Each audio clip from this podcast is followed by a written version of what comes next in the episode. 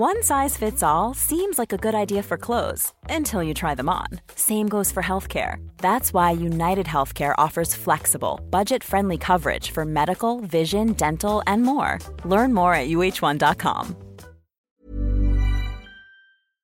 Welcome, friends, to another r slash malicious compliance video. If you want to help out and do one little thing, make sure to hit those like and subscribe buttons down below. That said, our first story of the day is by Hocus Pocus Witch Focus. Oh, you won't let me do my job? Okay then. I'm currently working at a small office doing customer service to Finance Uni. Last summer, I got assigned with a new superior when my old one went on maternal leave. Mind you, at this time I'd been doing my job for close to two years. Every colleague said that I was doing a great job, my error quota was really low, and so on. My primary task is answering the phone to help customers with all different kinds of questions they have. Secondary tasks include handling the mail, checking application forms, etc. If I don't know an answer, I'll transfer the customers to next level support, which is really just my colleagues without a fixed term contract. The guy I was assigned to is the most aggressive, micromanaging dude one could imagine. He insisted on sitting next to me for a six hour shift to supervise how I talk to people. Pretty sure that was illegal since he could hear every customer call with me. Since that made me incredibly nervous, and I told him that,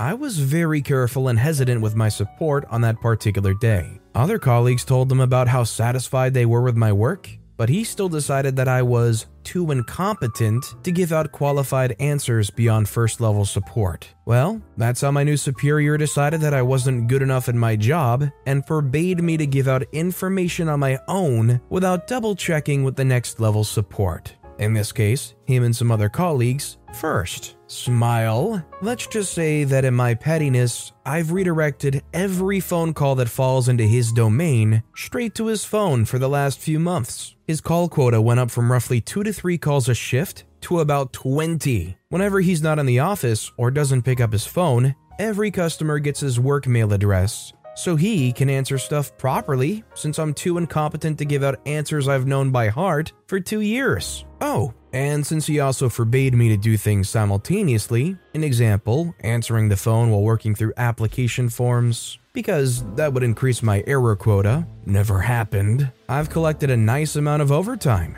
Overtime hours aren't paid out where I live, meaning you have to take days off to get rid of them. I'm currently eligible to leave roughly three months before my contract ends, so I have no vacation plus overtime left when my last day arrives. That's three months of him having to do my job full time because he can't get another student to do it before my contract officially ends. If somebody was going to totally put you down at your job that you knew you could do, and they said, no, no, no, don't do that, you're just too incompetent, would you try to do whatever you could in your incompetence to make sure they get annoyed and overflowed with all these things that you can't do? Or would you rather just not take it and try to get out of there? Let me know what you would do in the comments down below. Our next story is by Cryptic Slays. You want to keep the coconuts? Fair. Take this bill too. This isn't my personal story, but one of my neighbors. I'll be talking about the situation from their perspective. Backstory Our building and the neighboring building have a small wall between the two. And on either side of the wall, we have parking areas. Around five cars are parked on our side and three on their side. But on their side, they also have a coconut tree that grows on the ground of that building. The tree leans over into the parking area of our building, and many a time the coconuts fall and sometimes they hit the cars parked below. We don't have a roof or shed above the car parking area, even though it's been discussed in the building. It's a separate issue, I won't get into the details of it, it's just they don't want to spend money for it. Whenever a coconut does fall, the people of the neighboring building always come over to claim the coconut, saying, The tree's on our ground, hence the coconut is ours, and are very rude about it, even though no one in our building bothers with taking the coconut or wants anything to do with it. The only problem we hold with the coconuts is that they damage our cars quite often, and we've asked the neighboring building to do something about their tree because the tree lies on their grounds and we can't do anything about it. Main story this time it was my car's turn. It was parked under the tree, and at about 7 in the morning, one of the coconuts fell and hit the windshield of my car, completely destroying it and denting the front hood of the car after bouncing off the windshield. I heard the beeping noise from my car and immediately went to check on it. And lo and behold, I find the people of the neighboring building on their way to take the coconut. Now, I really don't care about the coconut nor did I want it, I probably would have thrown it away anyways. But they could have taken the coconut away before I reached it, and I would have had no idea what happened to my car and how it happened, let alone explaining it to the people at the insurance. Though thankfully we have CCTVs that would have shown me clearly what happened if I asked the society to show me the footage. I was extremely pissed off because they didn't have any form of sympathy and they had the audacity to be rude about it, telling me that the coconut is theirs and they don't care what happened to the car. But an idea brewed in my mind. Since I had CCTV footage of the coconut hitting the car, and the neighboring building loved to scream at the top of their lungs about how the tree is theirs, hence so are the fruit, Yes, coconuts are fruit. I just claimed the amount on them, considering the damage was caused by their property. They were pissed off when they were sent a letter about the situation, and on learning the fact that they had to pay for the damages caused. A couple of them immediately rushed to my home, essentially shouting at me for why I did it, and I simply said, You can keep your coconuts all you want. Your coconut broke my car, and now you have to pay for it. The society funds had to dish out about 14,000 rupees, approximately 200 US dollars, which is a lot in India, by the way, and they weren't happy about it at all. Since then, two coconuts have fallen from the tree. Thankfully, no cars were hurt those times, and I didn't see anyone try to come and take the coconuts. They had to pay 14,000 rupees for trying to be petty about a 30 rupee coconut. Eh, I'd say 10 to 20 coconuts in the past maybe three years. So maybe like 600 rupees worth of coconuts. Well, if you ask me, I would say regardless of who wants the coconuts or not, considering the tree is growing on their property, it's their responsibility if something falls off of it. Of course, depending on where you're at, the laws are going to vary, but I think if you're growing a tree that has fruit and that fruit grows and falls into somebody else's property and breaks something of theirs, you can't just go, oh, that's not my fruit. It's like, well, yeah, it is. It's your tree. Our next story is by Jason McFlurry. Only managers should be running breaks. I'm a team lead for a fast food company. Sometimes I'm in charge of little things in my zone for the day. Management agrees one of those things is making sure everyone gets their state mandated lunch break on time. Well, except for one manager. One day I started running breaks on time, and before my coworker D even clocked out, Manager K stopped them. D was sent back to position, and I was corrected on my actions of running a break without a manager's approval. I had the break covered.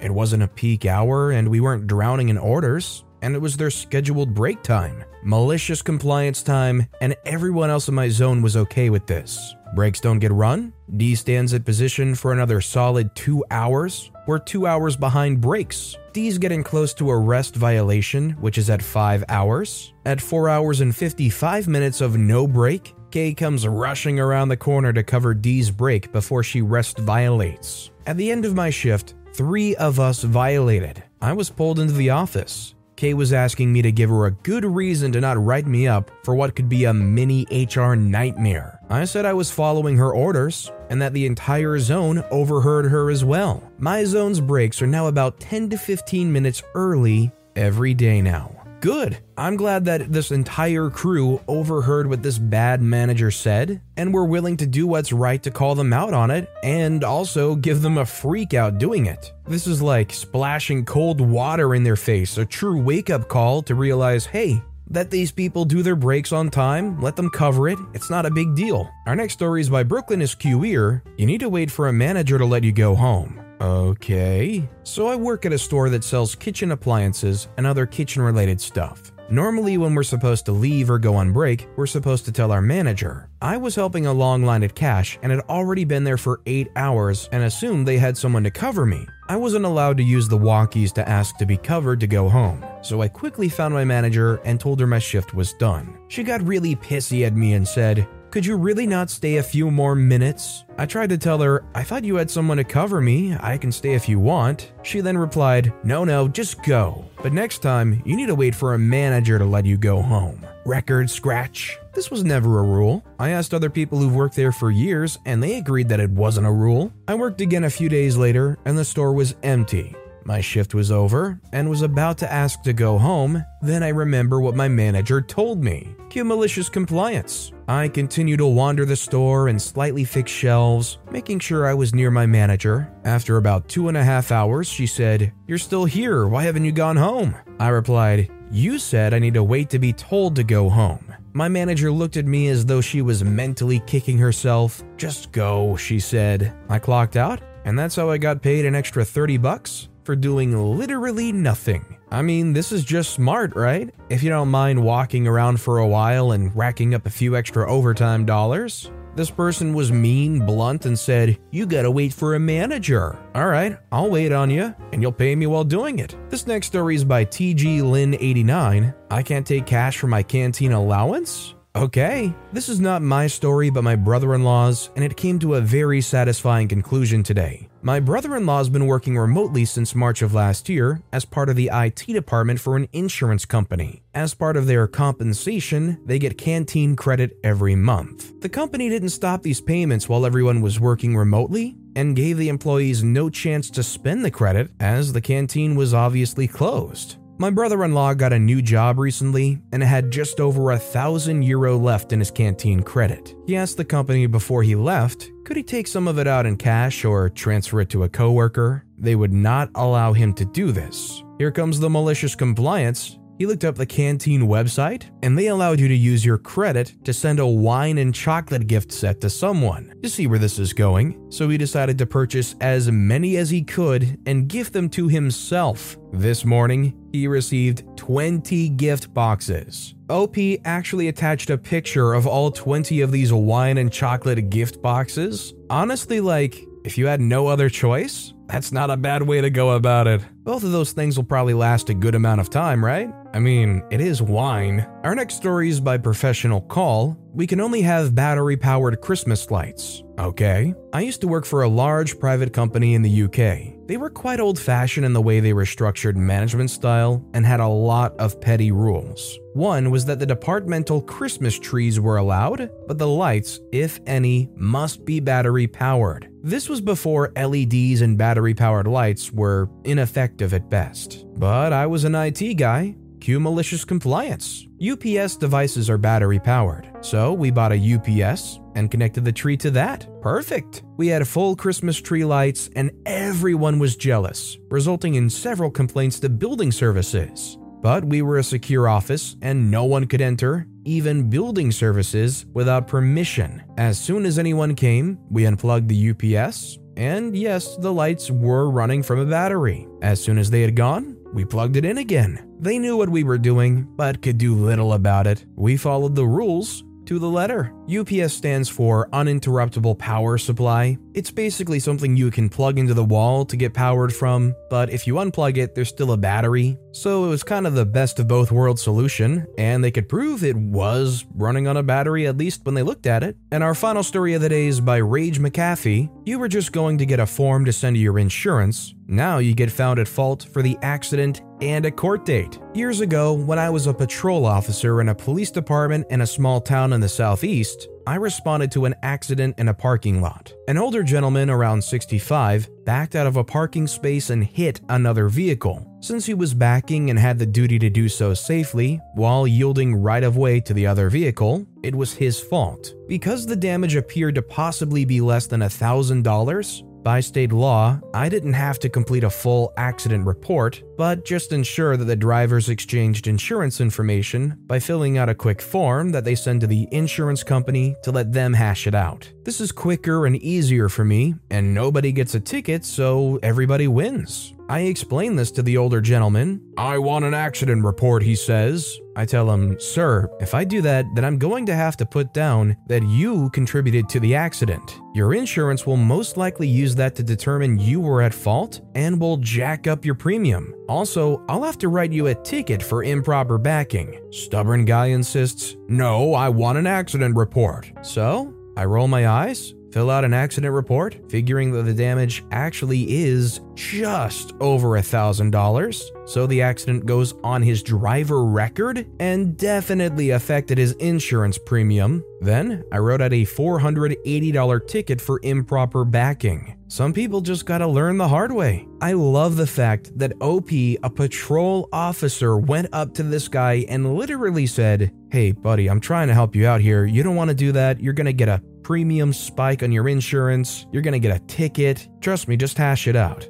And the guy just doubles down. Not a very bright individual, but with that being said, that's all the time we have for today. So, of all these stories I've read today, which is your favorite and why? Let me know in the comments down below. And if you haven't yet, if you could like and subscribe, that would mean a lot to me. Whatever you do, whether it's liking, subscribing, turning notifications on, all of it helps grow this channel, and I appreciate the heck out of it. So until next time, I'll see you all tomorrow with some more stories.